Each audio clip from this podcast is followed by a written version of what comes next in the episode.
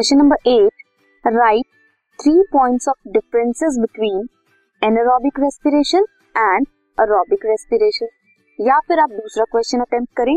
State the functions of the following कौन कौन से?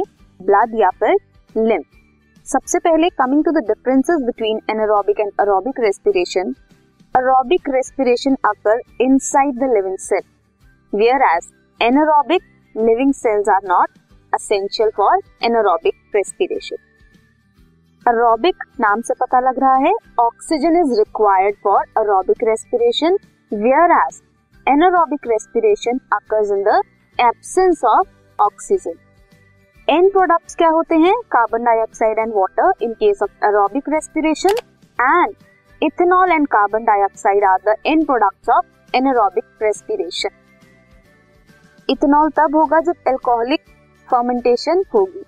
इफ़ लैक्टिक एसिड फर्मेंटेशन है तो क्या होगा? लैक्टिक एसिड होगा end product now coming to the second part क्या फ़ंक्शंस क्या क्या हैं? ब्लड के और लिम्फ के। ब्लड क्या करता है?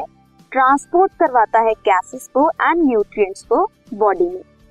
ल्यूकोसाइट्स जो है ब्लड का कंपोनेंट डब्ल्यू वो क्या करते हैं? डिफेंस मैकेनिज्म प्रोवाइड करते हैं बॉडी को। फाइट करते हैं अगेंस्ट फॉरेन एंटीजन प्लेटलेट्स जो कंपोनेंट है ब्लड का that helps in the clotting of blood blood clot formation करता है जब एक्सेस ब्लीडिंग होती है उस टाइम पे. ना coming to the function of lymph absorption और डाइजेशन ऑफ़ फैट करवाता है.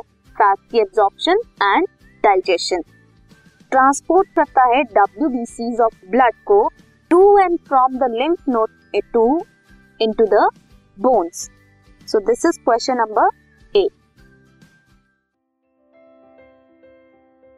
this podcast is brought you by Hubhopper Shiksha Abhiyan अगर आपको ये पॉडकास्ट पसंद आया तो प्लीज़ लाइक शेयर और सब्सक्राइब करें और वीडियो क्लासेस के लिए शिक्षा अभियान के यूट्यूब चैनल पर जाएँ।